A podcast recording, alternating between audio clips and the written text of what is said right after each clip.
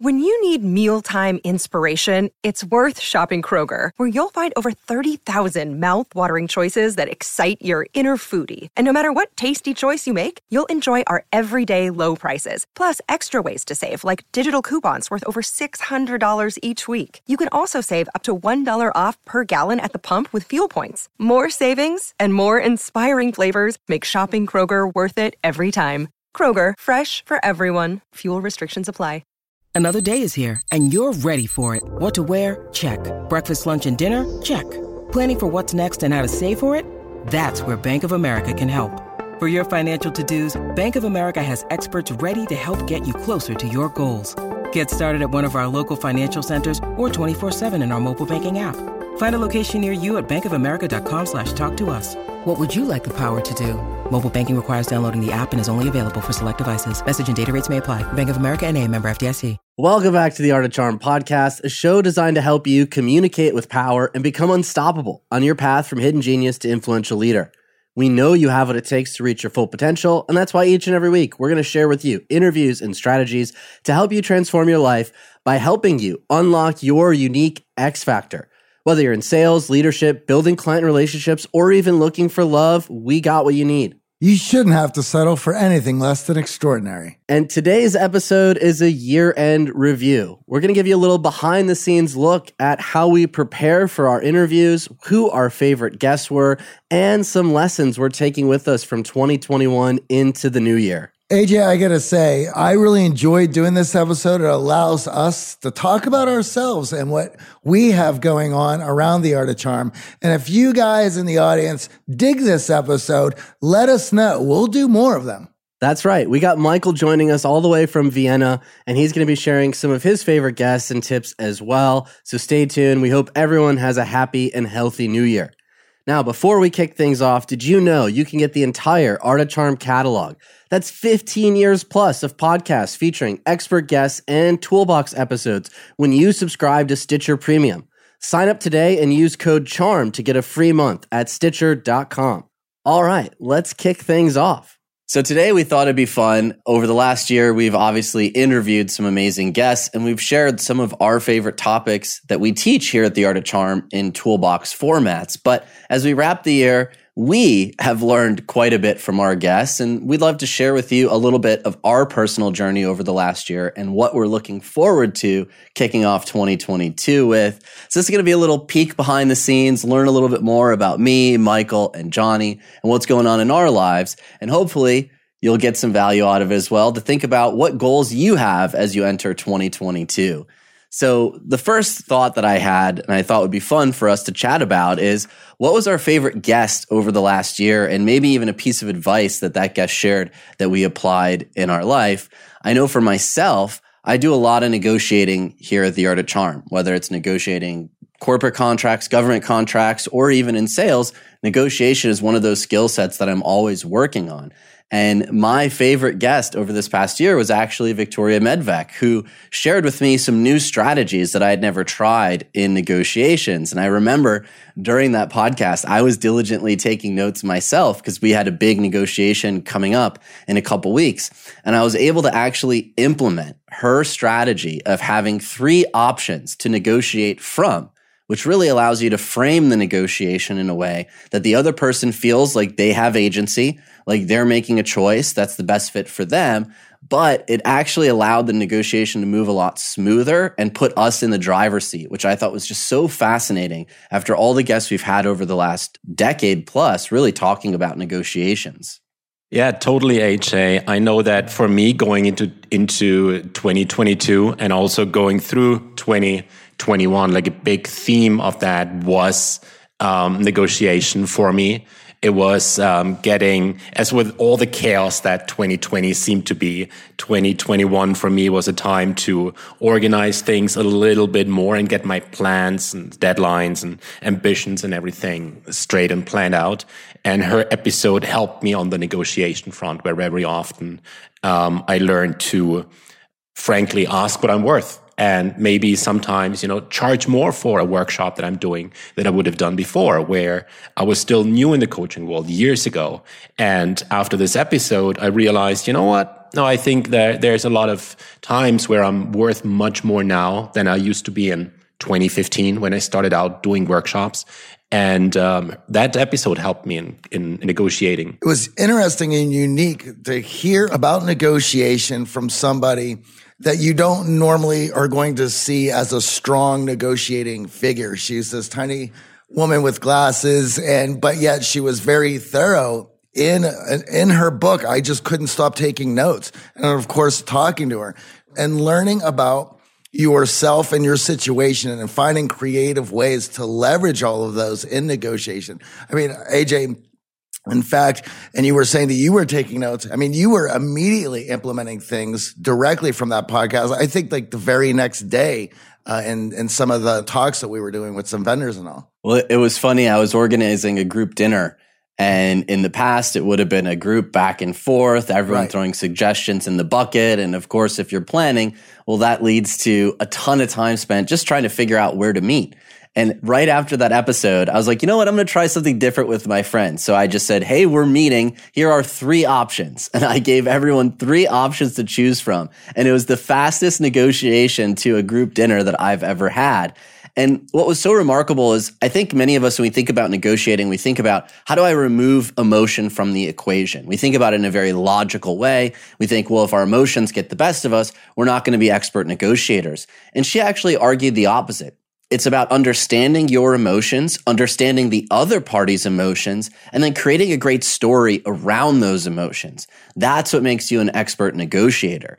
And I think so many of us, when we're thinking about negotiating a salary raise, negotiating with our landlords, or even just negotiating with friends and family, that we want to be stoic. We want to remove emotion from the equation. And that actually works against us in those negotiations. And what she said, and she highlighted in that episode, is bringing this to every possible opportunity you have. So bringing it into fun negotiations with your friends, like a group dinner, is a great way to practice these skills in low stakes environments, which of course we're huge about here at The Art of Charm.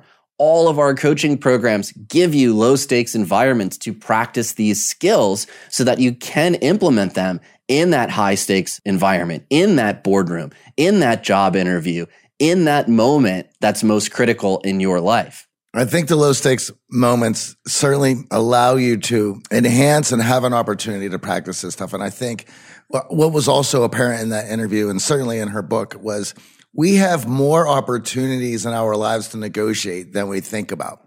When we think about negotiation, we think about raises, we think about a promotion, uh, we think about uh, house sales and things like that. However, as you mentioned, AJ, you were setting up a, a dinner with some friends and that I negotiation played a role. It's, it's in our lives. It's in our lives dealing with our spouses and loved ones. There's negotiations going on all the time. And it's one of those skills that if you learn about it, just allows you to enhance your life, gives you more tools, and allows you to look at life from multiple angles so that you can get the most out of it. And if you're not practicing it, then you're not reaping the benefits of it. And we also know that negotiating over email at the end of the year, negotiating over text message, as Victoria pointed out, is probably not the best way no. to go about it. And some of us millennials like to remove the face to face from the equation. But if you can strengthen that face to face negotiation skill set, you can really set yourself apart from the crowd and really stand out in the right way in your career, which is an important highlight from that episode. What was your most impactful episode this last year, Michael? For me, oh, this is this is really hard to pick. Um, so I'll start with one, and then you tell me if I can talk about more. But something that really stood out for me was Katie Milkman's episode on how to change, because behavior change is a big part of what I do at the Art of Charm and Unstoppable. And something that I really learned from her, and I'm so glad that that I finally got this figured out was what she termed temptation bundling.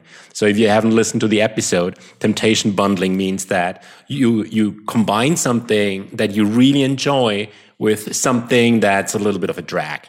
So you might um, only listen to your favorite podcast while you're doing the laundry, for example.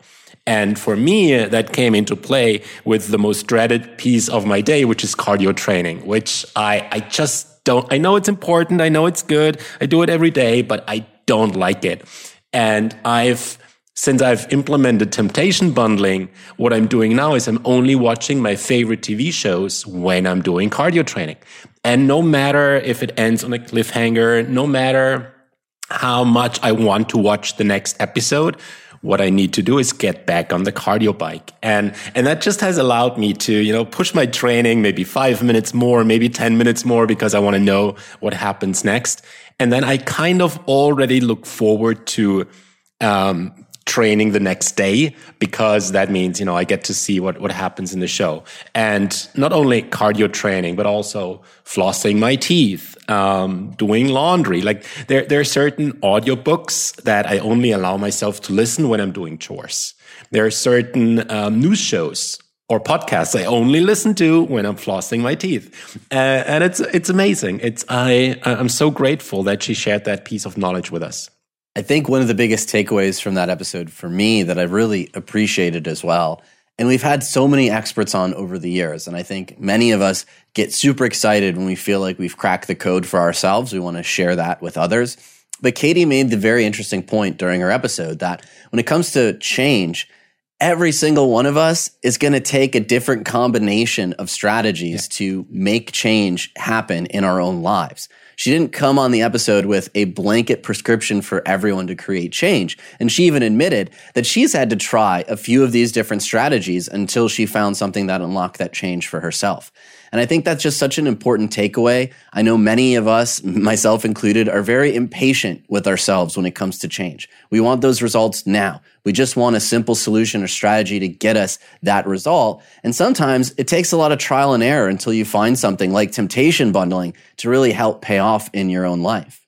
As we change, the the methods that we use to create change, the methods that we use to to stick our our habits to to certain behaviors those change as we change as well. So it's constantly shuffling around to find what is the most effective for that place and time.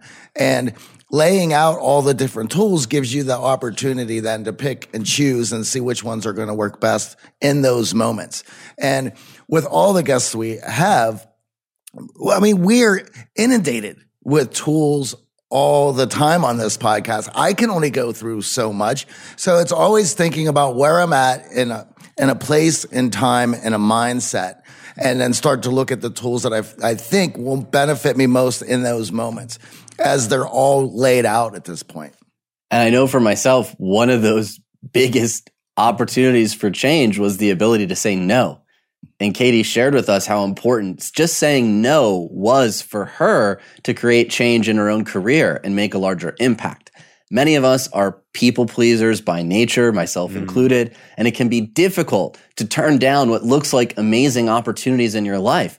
But that draws time and resources away from some of your bigger goals and aspirations. And if you don't become strategic in your ability to say no and you don't guard that precious time, well, it's hard to create the change that you're looking for in your life when you're doing everything for others. I think it's easy for human beings to want binary answers. It makes things mm. so easy. Oh, yeah. So, however, if you find out or see that you have been a people pleaser in the past, you're going to have the tendency then to go the other way. Well, now I'm never going to get taken advantage of ever again because I'm going to say no all the time. Well, now you just closed yourself off to opportunity. So you have to learn those skills to allow you to place boundaries and, and work within those boundaries so that you are open to opportunities. You just can't just shut everything off and say, I'm not doing this anymore.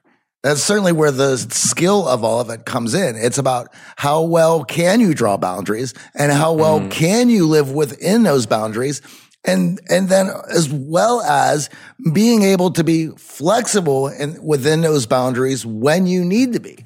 And that's that is something that takes practice. This is why self-development isn't something that you do or you've learned and you've turned it on. It's something that evolves with you as you evolve. And of course it's so refreshing to hear katie share that she wasn't ready to trust her gut just yet. She had to bring in others to help her reinforce the no, to learn what truly was working for her and what truly wasn't working for her in terms of where she was committing her time and resources. And so many of us, we don't like asking for help myself included. That's why I'm speaking uh, from my first perspective of I also don't like asking for help. It's difficult for me, but it's a skill now that I've had to bring into my own life to create the space for change that I'm looking for. Just like Katie, bringing in her peers and creating a no group where they bounce ideas off of, is this a good fit for me? Not trusting your gut at first. And as she shared, over time, she's learned now to trust her gut a lot more clearly. But when we're getting started and we're excited about things, it can be difficult to choose the right opportunities for us to pursue. AJ brought up something there that's incredibly important that I want to dig into, which is asking for help. I think with the invention of the internet, everything now, all the information that we need about everything is on it.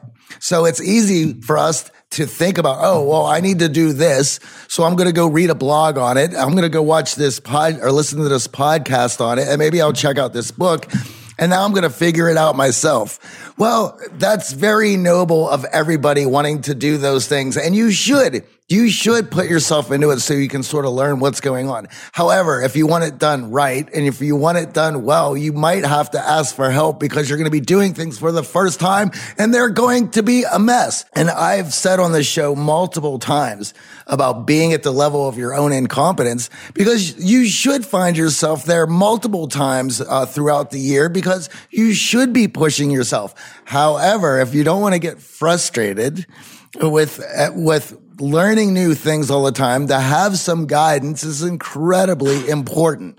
And also, this is a nice way of connecting to people as well. I've heard it uh, said to me this year that asking for help honors the helper or something along those lines. And this year I've really started reaching out, asking people in my, in my circle for help with things that I could have easily found on the internet. Because for yeah. me, it was nice to reach out to my brother and ask about, you know, how the best airbrush or any recommendation he, has on 3D printing. Um, I started growing my own chili peppers, which I don't know, don't ask me why. I just got bored and wanted to start with something. And it's been such a great opportunity to call my grandma and say, Hey, can you tell me what, you know, how often do I need to water? What do I do with this? How do I do that? I Could have Googled all of that, but it was so nice. And she felt so good sharing her gardening experience with me.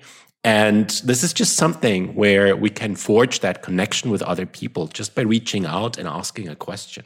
Again, that human binary problem comes into effect where you want to learn something well enough so when you hire the person to come help with that project, you can get in and speak to the person and you know what's going on and what it's going to look like rather than just saying knowing that you have to do something and then hiring somebody to do it and then expecting them to do it well and you don't even know what they're doing. I feel really good about a lot of the things that I tried and failed at, and we'll talk about this in a bit.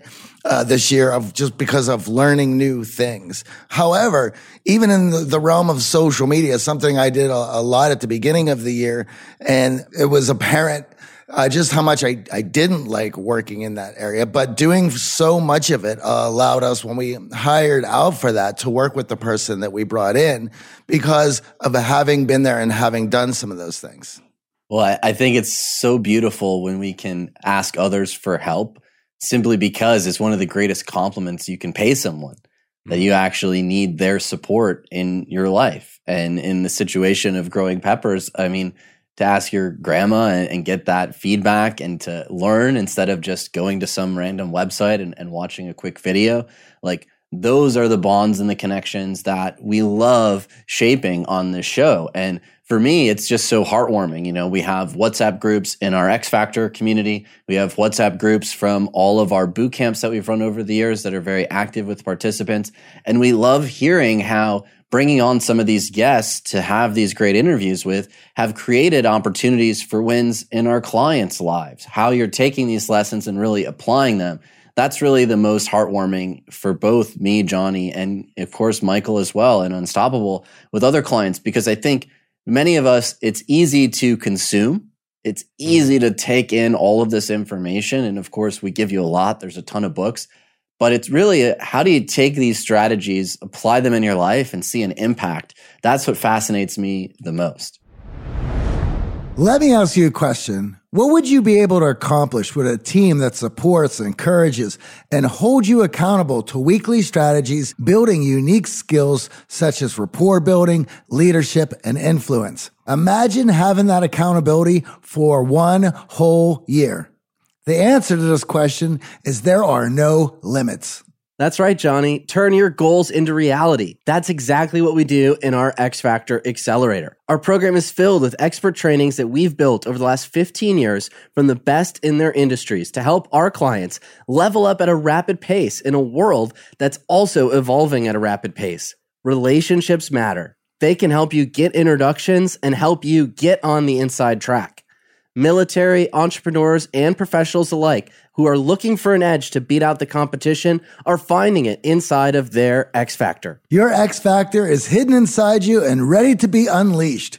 Join our community and build an unstoppable mindset, captivating conversations, and leveraging your social capital to win at love, life, and work. Join us and find out what you're truly capable of. Apply now at unlockyourxfactor.com. That's unlockyourxfactor.com. Before we wrap the show for the new year, we have a shout out that goes to one of our newest X Factor members, John. Yes, this week's shout out goes to John, who just went full time at his new job. He credits the new conversational tools that he's used to build rapport with his coworkers. This allowed him to feel relaxed to work so he could focus on doing a good job. He realized elevating the office would be a surefire way to get by as he learned what he needed to excel. Office dynamics is something that we frequently discuss in our X Factor Accelerator. It's easy to get bogged down in the day to day grind. We take time to step back and look at the challenges that you face with a critical eye and give you tactical steps to overcome any obstacles. If you're ready to unlock your X Factor and excel at work, head on over to unlockyourxfactor.com to apply today. Johnny, we know if you listen to the show, you are driven. In fact, we're driven by the search for better. But when it comes to hiring, the best way to search for a candidate isn't to search at all. Don't search, match with Indeed. If you need to hire, you need Indeed. Indeed is your matching and hiring platform with over 350 million global monthly visitors, according to Indeed data, and a matching engine that helps you find quality candidates fast. Ditch the busy work. Use Indeed for scheduling, screening, and messaging so you can connect with candidates faster. And Indeed doesn't just help you hire faster. 93% of employers agree Indeed delivers the highest quality matches compared to other job sites, according to recent Indeed survey. We have hired a lot of team members over the last 17 years. Going through endless resumes, well, that's a time sink. But you know what else is a time sink? Interviewing endless people because they're all going to give you the best face forward. That's why we love Indeed, leveraging over 140 million qualifications and preferences every single day. Indeed's matching engine is constantly learning from your preferences. So the more you use Indeed, the better it gets. Join more than 3.5 million businesses worldwide that use Indeed to hire great talent fast. And listeners of this show get a $75 sponsored job credit to get your jobs more visibility at indeed.com slash charm. Just go to indeed.com slash charm right now and support our show by saying you heard about Indeed on this podcast. Indeed.com slash charm. Terms and conditions apply. Need to hire? You need Indeed. Over the last 17 years, we have launched our fair share of online courses, coaching programs, and finding the right platform has always been a challenge. They say if you do what you love, you never work a day in your life. But if you're an entrepreneur, you know the hard work that comes with it. That's why you need Kajabi. Kajabi makes it easy to run your entire online business from one platform so you can focus on what you love, creating. Kajabi is the ultimate all in one platform that helps creators and entrepreneurs build successful online businesses by unlocking predictable recurring revenue. No matter your niche, Kajabi makes it easy to turn your skills, passions, and experiences into enriching online courses, exclusive membership sites, subscription podcasts, thriving communities, personalized coaching, and more. The best part Kajabi doesn't cut into your revenue because everything is owned and controlled by you. So keep 100% of what you earn. And with Kajabi, you also get robust analytics, easy payment options, email marketing tools, and customizable website templates, all built in.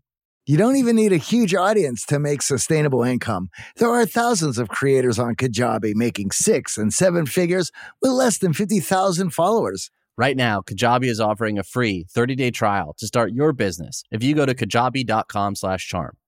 That's K-A-J-A-B-I dot com slash charm. Go to kajabi.com slash charm and join the creators and entrepreneurs who have made over $7 billion.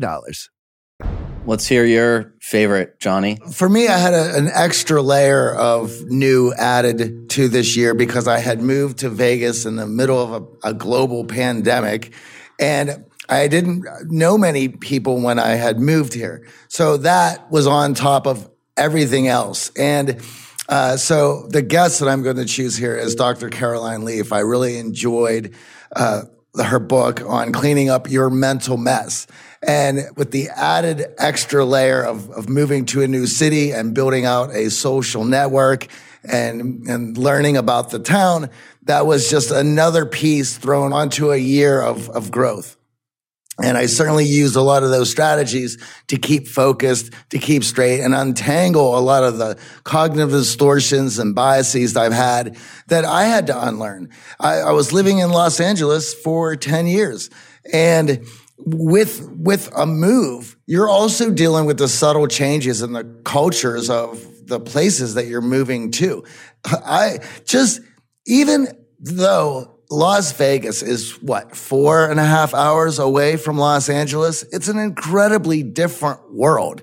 People here are very different. And this is a very transient town. It's a tourist town. People are in and out. However, outside of just the strip here in Vegas, you learn that there's a whole other world of Las Vegas and people here are very proud of uh, this area, and the, and certainly the locals here, getting the sports teams that they recently have added to Vegas. There's this sense of pride that Vegas has come into its own as a city, and it's really interesting to follow that and and to feel that and moving here. So Caroline's book and podcast came at a right time when being isolated from your friends and family that you've created for yourself for the last 10 years, throwing yourself into a new town where people are a little bit hesitant to, to be reaching out due to everyone wearing face coverings and everything that is going on along with a global pandemic. It certainly wasn't easy, but it has certainly been fun. I remember specifically that episode. What was one of my favorite takeaways was her just simply sharing how she's used her exact strategies with her daughter. And I know mm-hmm. that many of the clients we work with have kids. And after you self actualize and you're working on yourself, you look at, okay, how can I support this growth in my children? And to hear her share that story of the treadmill experience with her daughter and how she's actually helped coach her daughter go through that exact same process to declutter some of that mental baggage and unpack some of that trauma in a way that benefits her, creates momentum towards a goal, and allows her to build the skills she needs to overcome adversity. Those are the the anecdotes and the stories that I love from the show because many of the parents in our audience reached out after that episode and shared that, wow, it's so great to hear how guests are applying these skills with their own families. I think many of us read books and we think about, oh, you know, this is how I can apply it in my own life. But when it comes to children, we're having an impact on them whether we like it or not. They're modeling us mm-hmm. in a lot of ways. And if we can bring these tools to the forefront for them, well, we can help them overcome challenges that would probably keep them from taking some of our coaching programs. That is actually something or an idea that I often like to upload into the minds of those that are in our Q&A sessions, whether it's X Factor Accelerator or Unstoppable, where someone might be struggling with something that's, you know, it's a little bit tough to figure out. And of course, we're there to help. But a, a reframe that I like to bring in is saying, like, look, one day in a few years, maybe your kid, maybe your niece, maybe your nephew is going to come to you and say, Hey, I'm having this problem. And you will be able to say, you know what? I've been there a few years ago and I figured it out and let me help you. And, and that is that, that reframe that shows them, okay, this is tough right now. Like, of course I have help, but I'm going through a rough patch right now. But, you know, a few years in the future, it's going to be the, the guiding light for someone that I love. And so I'm willingly going through that struggle so that I'm later then able to help them. One of the other things that uh, when I think about that episode that sticks in my mind is all the visuals that she had with all the, the things that around her office and discussing the book. And for those that were listening on the podcast, they didn't have that benefit. However, we do have a YouTube channel where all of these are, and, uh, and you can certainly see it there. She had she had a visual for everything, and I remember in recording that we were like, oh, our podcast listeners are, are not going to have that that benefit. We were nervous about that, but I think it came through rather well. She's a very visual learner and presenter. Absolutely. Those models, I think, are a lot more impactful on the YouTube channel. One thing I wanted to talk about that I think many in the audience over the last decade have asked us is, you know, which guests do you get nervous for? And obviously, we've had some big in person interviews over the years. With COVID, it's been a little trickier to get guests in studio. Uh, but this year, we definitely had some guests that were making us a little nervous or anxious. And that's why it was so fun to cover anxiety and have on so many experts around anxiety and use some of the tools that we've learned over the years from Ethan Kross to overcome that chatter in your brain to keep you focused on the interview. And we started the year with one of my favorites, BJ Fogg. Love all of the work he's done on habit formation. It's one of the books that we recommend for all of our clients when you're looking at removing bad habits from your life, but also creating space for new healthy habits. And that was a very exciting episode that we kicked the year off with. But I know, Johnny, we were both talking about this. One of our big goals this year, because we're such huge fans of his work, was to get the opportunity to actually talk to Joe Navarro. We've been covering body language in our boot camps for over a decade. Much of that work is based on his books and the work that he's done as an expert in body language, both reading and understanding what we're communicating in our own body language. And that episode made me extremely nervous. And the lead up to that, I had so many questions buzzing in my head, so much excitement to finally get a chance to sit down with him and have that chat. And of course, once you hit record, it all goes out the window, right? You rely on some of the prep, but it was fun at the end of the episode to really have some moments to, to deeply connect with Joe in a meaningful way. And really now I consider him to be one of our resources for the show. And he's been so generous with his time uh, after the show as well. It was really a remarkable moment for us. Yeah, and I had been following him and messaging him back and forth uh, on Twitter for a while now, just in some of the things that he posts and and uh, some of the books that he will dis- discuss. And so for me, there was a there was already a, a, little bit of a personal relationship leading up to that. So it gave me a, an extra layer of nervousness. But when you're dealing with somebody who knows a subject to the caliber that he does it's always intimidating. I mean, I feel very acquainted and familiar with a lot of the guests because we read their books before they come on. And there's certainly preconceived notions that I have about how they might be in the interview because of their books. Those are not always as quite accurate as they, they turn out to be when it actually starts. It's always very surprising. It's definitely true. You get an opportunity not only to read the book, but then to unpack what they were thinking as they were researching the book, what was the genesis of the very point of writing the book, and sharing a bit more of the backstory behind that, then of course can be included in books. I know for myself, I was so fired up after reading Tim Grover's book and excited to have that opportunity to chat with him. And the one thing that I took away from that episode was his idea that balance is bullshit. Yeah. Because I think mm. so oh, much yeah. of my life, I'm in this constant state of chasing balance. I just want to have this work life balance and I want everything to be in harmony. And really hearing him share both Michael's journey and Kobe's journey to greatness and really the understanding of mentality of what it takes to perform at such a high level year in and year out as a professional.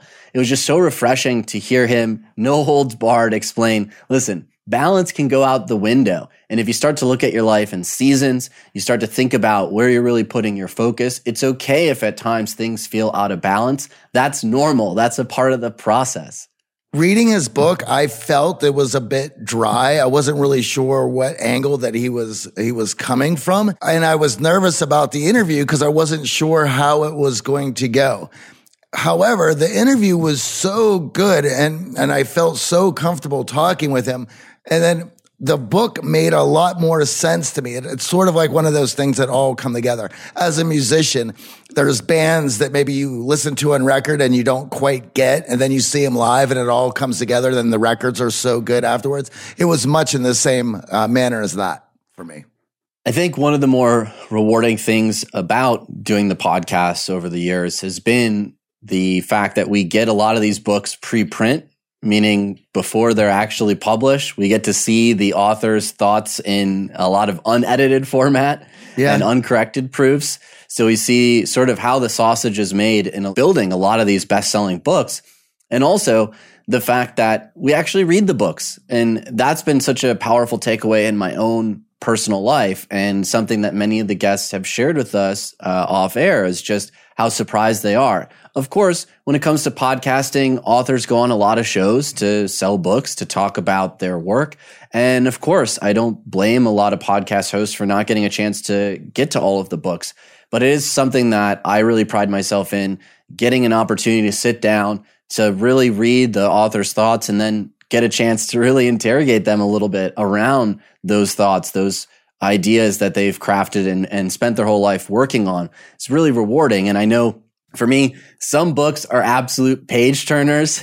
Johnny and I will laugh in the, the prep. Okay, that was a really easy one to read. Or we'll reaffirm a lot of what we teach in our programs. Mm-hmm. And then sometimes the books can be really dry, but the guests can be really exciting and vibrant. And you almost wonder, how, how did you write that? how is the tone so dry in that book? But here, here we are having such a great conversation. Well, think about that. So the authors that we're reading are the best in their fields and they've spent a lot of time in doing research for these books.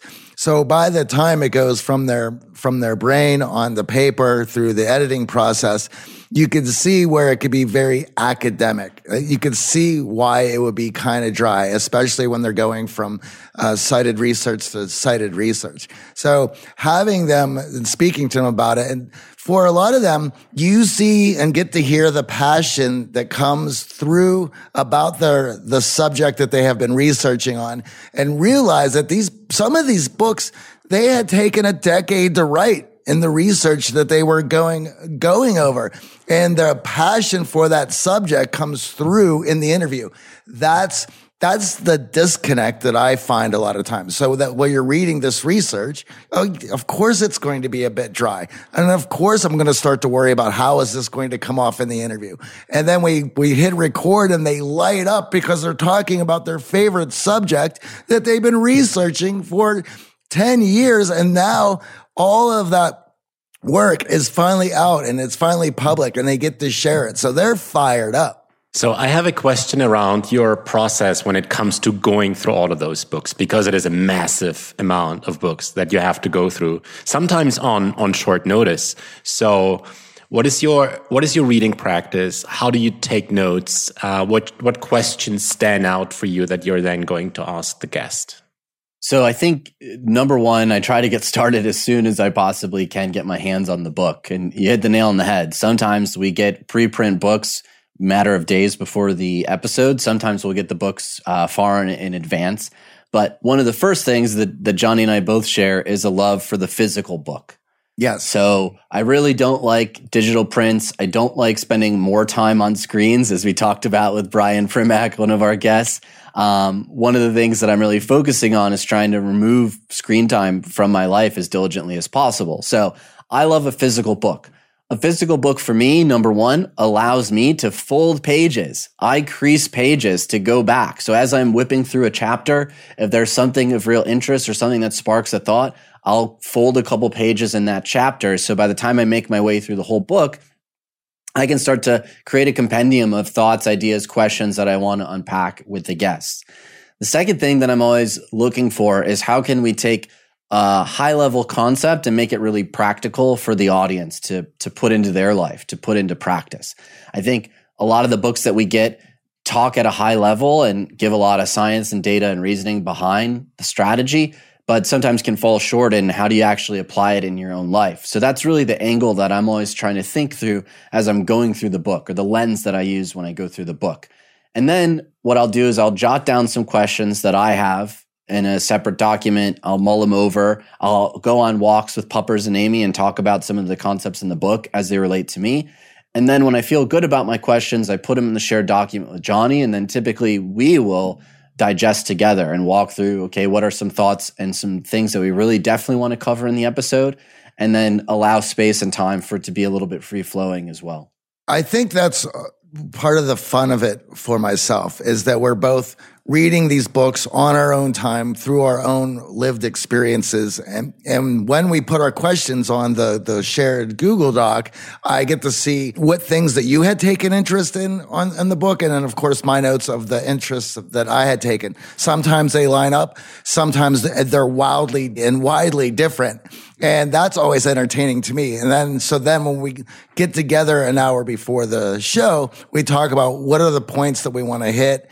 And it's quite interesting, especially because we're also viewing a lot of these books as you were talking about the lens that you were looking at them and reading them. We're, we're also tied to the company together. So a lot of times the, the ideas that we're getting from the books or, or that our takeaways get, are directly applied to the business that both you and I share, which is also an interesting dynamic as well.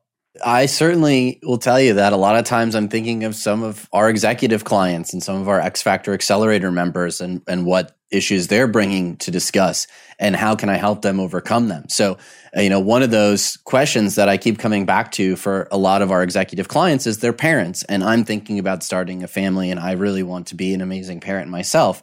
So I bring that lens to some of the conversation as it applies to, well, how do we work with kids around screen time, right? With Brian Primack, what does he do with his kids in social media?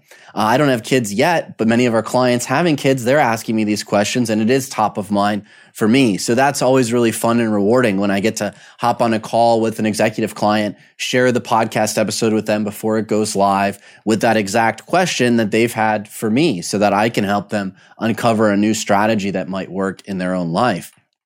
I will tell you one book that really snuck up on me, and I think you too, Johnny, in the past year was Erica Dhawan's Digital Body Language, How to Build Trust and Connection No Matter the Distance going into that episode thinking, well, obviously we study a lot of body language. We talk about body language in our programs. Oh, I definitely am going to know much of what's covered in this book. So it's going to be a fast read, uh, something that I can quickly get through.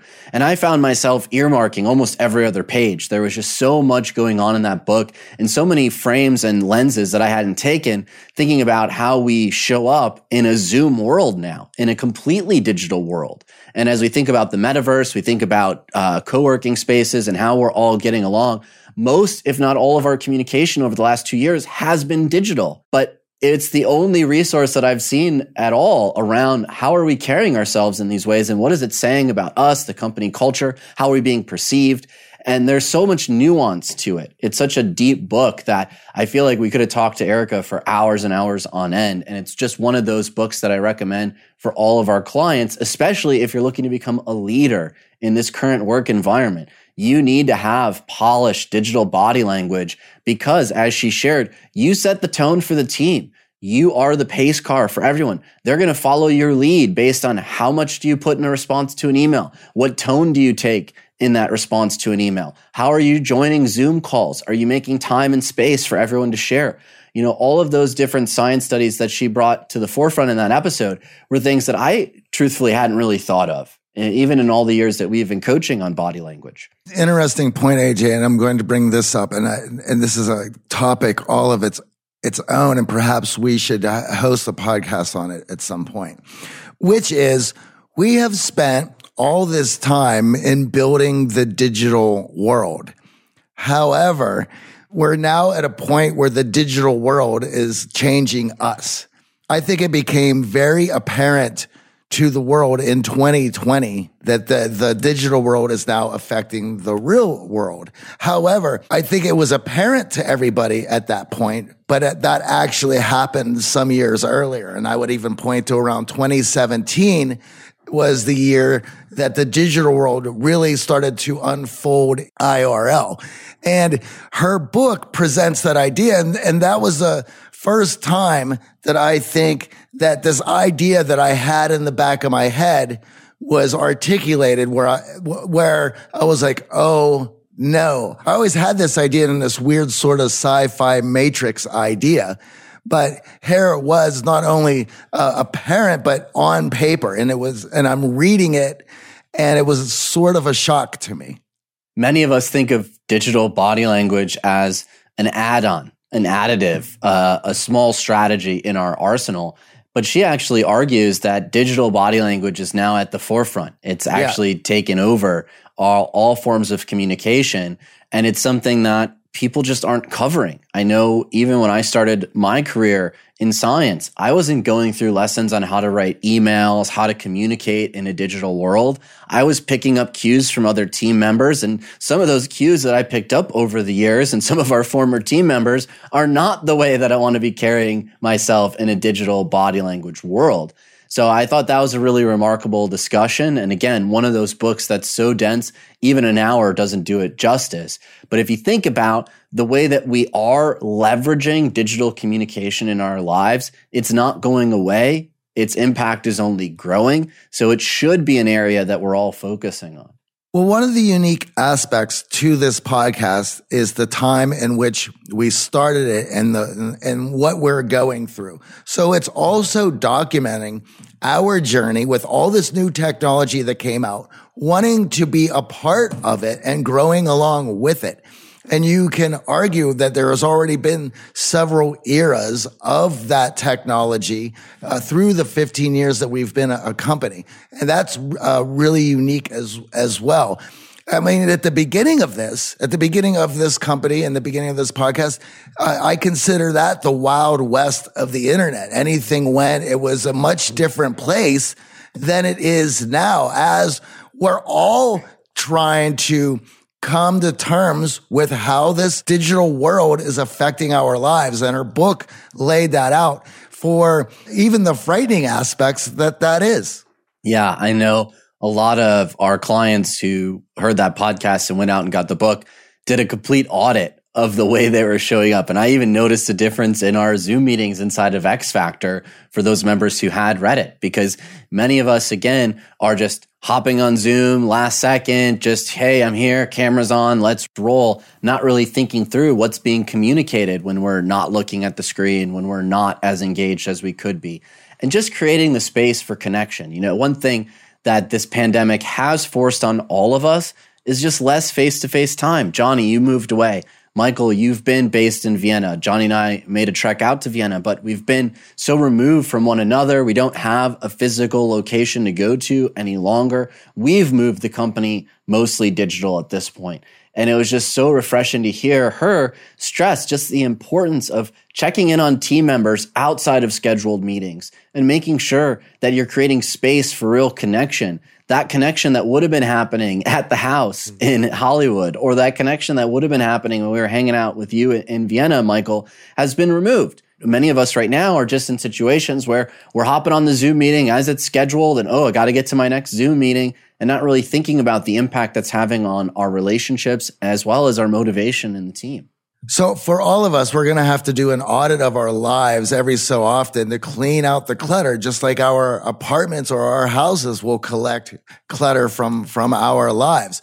Uh, as we move on, we're going to pick up habits and routines that may or may not be benefiting us as we evolve, as we change. Carey Nieuwhof's uh, book and podcast, we discussed doing an audit of everything and then dividing your day up in the three zones uh, red, yellow, and green, and uh, allowing yourself to create space for the things that are actually important to you. And let's be honest, you're going to do the things that you want to do. And with that, you want to provide the time for the things that are important to you. As we were discussing earlier, part of the show and what we do here, we're growth minded people. And with that, we want to ingest the books that we're reading and then figure out time and space to implement these ideas. And with so many books, it's very difficult to implement all of these things all the time that we're learning. So it always sparks my interest when we read something that is obviously I can implement in my life on a daily, but creating that space to be able to do that is very important as well. And with that, let's talk about what we're doing when we're not reading. we shared that we do read the books and we do spend a lot of time prepping for the interviews, but I'd love to hear what you're doing, Michael, when we're not prepping for interviews. What have you filled your time with in the last year? So I have to say, 2021 was, was tough in that regard. I mean, uh, 2020 was, was, was quite a change and, uh, going into 2021 and here in Europe with a little bit of a different situation pandemic wise than, than you would deal with in the US. I was stuck at home quite, quite a bit. I, I often wouldn't see friends outside of the, the online world for, you know, weeks, um, on end. So I've, I've actually at the beginning of this year asked myself, hey, what gave me pleasure? Like when I was a kid, what did I just love doing? And maybe I didn't have the time or the money for it. And now I'm an adult, so no one gets to tell me, you know, I can't buy that. And, and I got this really weird idea of getting, it's not a weird idea. It's a super cool idea. I got this super cool idea of just getting a bunch of remote control cars. And then I invited my friends out and we would go to a public place in Vienna that had a lot of like room and and, and blacktop, and we'd get a, a few beers and we would just race for hours, and we would have so much fun. And it was outside, so it was safe. It was summer, um, no no restrictions, no no um, no social distancing or anything else. Um, that was really something this year that I have very fond memories of, of us just being out there for hours and just racing and, and, and people would come by and kids would come by. And, um, so, and, and that was just something that I, I guess I always wanted to do since I was a kid. I was always into remote control stuff all, all my, my childhood years. So this was a great opportunity to, um, bring that fun into adult life. Well, as somebody who is 48 years old, I certainly remember the remote control cars from my youth, and I can only imagine what the technology has brought with the remote control cars uh, of today. Well, I think the key thing is bringing back that childlike wonderment that I think mm. we've all been searching for through being locked up during the pandemic, being removed from a lot of our friends and family members, and feeling isolated the things that gave us joy as kids, seeking those back out. I know for myself, a big part of what the lockdown in LA forced for me was just getting outside. So hiking more than ever and actually trying to travel to get away from some of the restrictions here in LA to maintain some level of sanity. And I know the restrictions in Austria have been even more aggressive than they have been here in LA. But that's really one of the big things for me was just getting the escape so that I could get outside in nature, so I could re-engage the senses and get away from all this digital body language that the pandemic had forced from me. I will say that I've really I, I, really miss the outside. Like I am in Vienna, which is an amazing city, but it's it's a city. I feel like it's been over a year that I've like seen a tree from you know not that was wasn't on on TV. Getting outside more and travel more is certainly on my list for for next year. Let's just hope it happens. I have to say, from for myself, the the thing that I learned in 2020 was how much music meant in my life, and not something that was just that I listened to or and performed, but also the community that going to shows and and uh, the the local venues would host for me and and my friends who were a part of that scene. So for 2021, being removed from that and uh, was difficult for me, and so and moving to a new town, not knowing anybody, and not being part of a new music scene, and having to work myself into it, I decided to take on the the challenge of making a record on my own and focusing on the the music that I had written during the pandemic in a, in a very dark time at the beginning of that when not many people were quite sure what was coming down the line.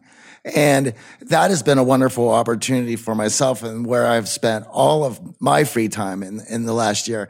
And certainly as AJ knows me quite well, I can be tightly wound and I have a lot of energy. And if that energy is not focused in productive manner, it will be destructive. I will start picking things apart uh, around me. Uh, and if there, I can't pick things apart that are around me, I'll begin then picking on myself. And so that energy has to be focused. Uh, and music has always been there for me to do that with. Uh, AJ's know me to be in a million bands already at this point, from New York to Los Angeles and now uh, Vegas. I've always had that outlet.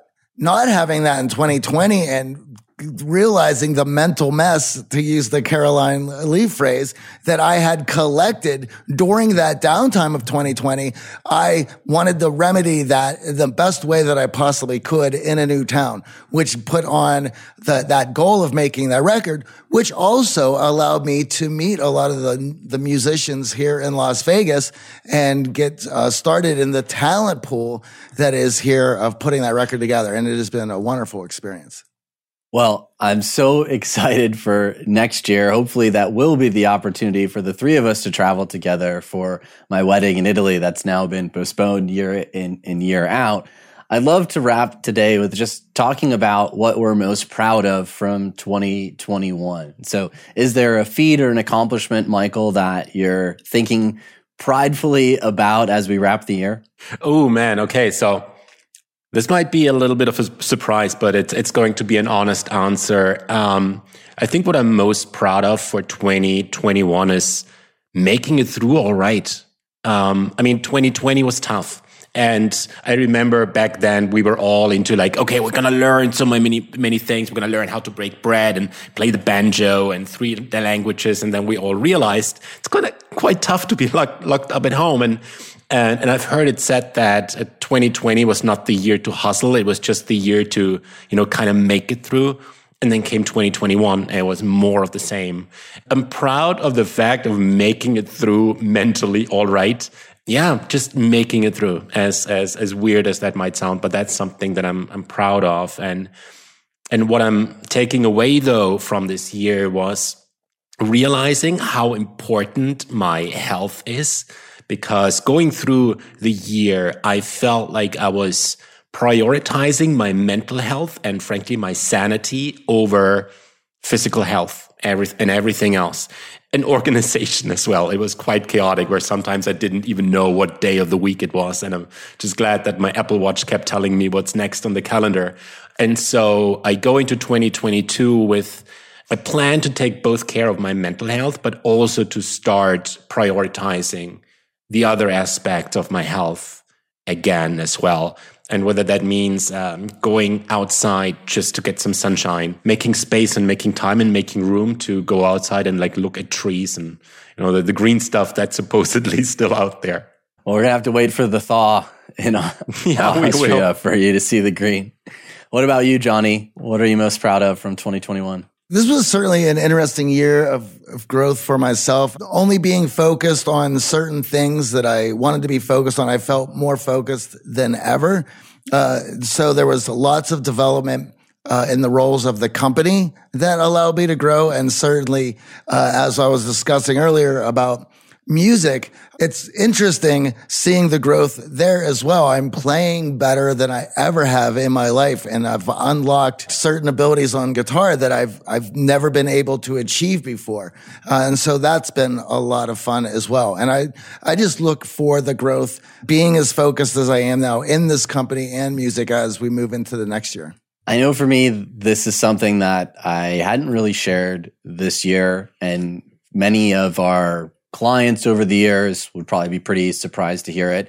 You know, for the last 15 years, we had been hosting clients and training them on social skills, communication, relationships. And then we would do field nights, which is going out and actually putting this stuff into practice. And over the last 15 years, many of those nights, those field nights were spent in bars, in restaurants with alcohol. I never really thought, I had a problem with alcohol, problem with self control. And I know there are certainly members of our audience who are recovering addicts. But this year, I made a decision to stop drinking, to prioritize my mental health and my physical health by removing alcohol. And I had some travel throughout the year. I had an opportunity to spend some time reconnecting with a, a friend I hadn't seen since the pandemic. And we overindulged on a weekend in Seattle. And I remember that Sunday waking up just feeling god awful. And it was supposed to just be a, a mild night out. We were just going to have a drink. And that, of course, you know how it goes, ends up in more than you'd like. And I'm now 100 days sober, not having touched alcohol.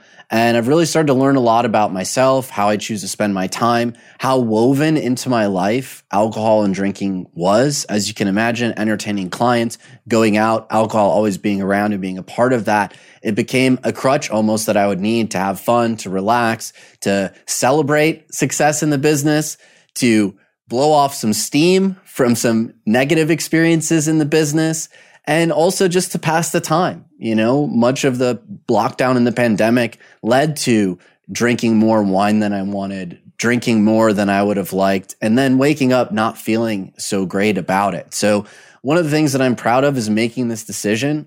Turned 40 in November, 100 days now of not drinking. I'm going to be carrying that into the new year.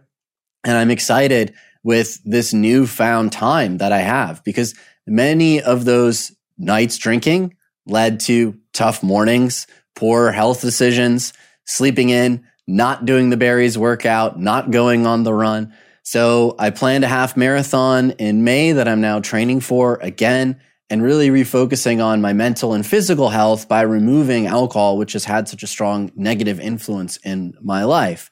And in that, I had an opportunity to connect over the last two boot camps with some clients who also are recovering or have just abstained from alcohol and really talked about their experiences around socializing and how it's almost a requirement in many situations for you to go out and meet friends. And it's been really refreshing to now think about new ways that I can engage friends and be social and have fun that don't include alcohol as that crutch. So that's what I'm really excited about those in the audience, we want to take a minute to just thank you for supporting the show. Thank you for all the kind words, the positive feedback, the reviews, asking questions, suggesting guests for us, and just generally letting us know that the show's having an impact on you. The three of us pour our heart and soul into these episodes, into bringing on these guests to try to find topics that can really change lives. And I think looking over the last year and the editorial calendar we had, we did that. We had on more women guests than ever. We had on more relationship advice. We tackled anxiety in a meaningful way, habit building, goal setting, self awareness, digital body language. And I'm excited for the new year. We have some big name guests to kick oh, things yeah. off. Really excited about them. And one of the things that I'm really working on is drawing boundaries. And there's been a, a seminal book in this area for me. And I'm really excited to bring her on as a guest to talk about this because it's something that I've been working on personally. So that'll be coming in the new year. We wish everyone a warm, safe, happy holiday. And we can't wait to check back in with all of you in 2022. Happy holiday, everyone. See y'all.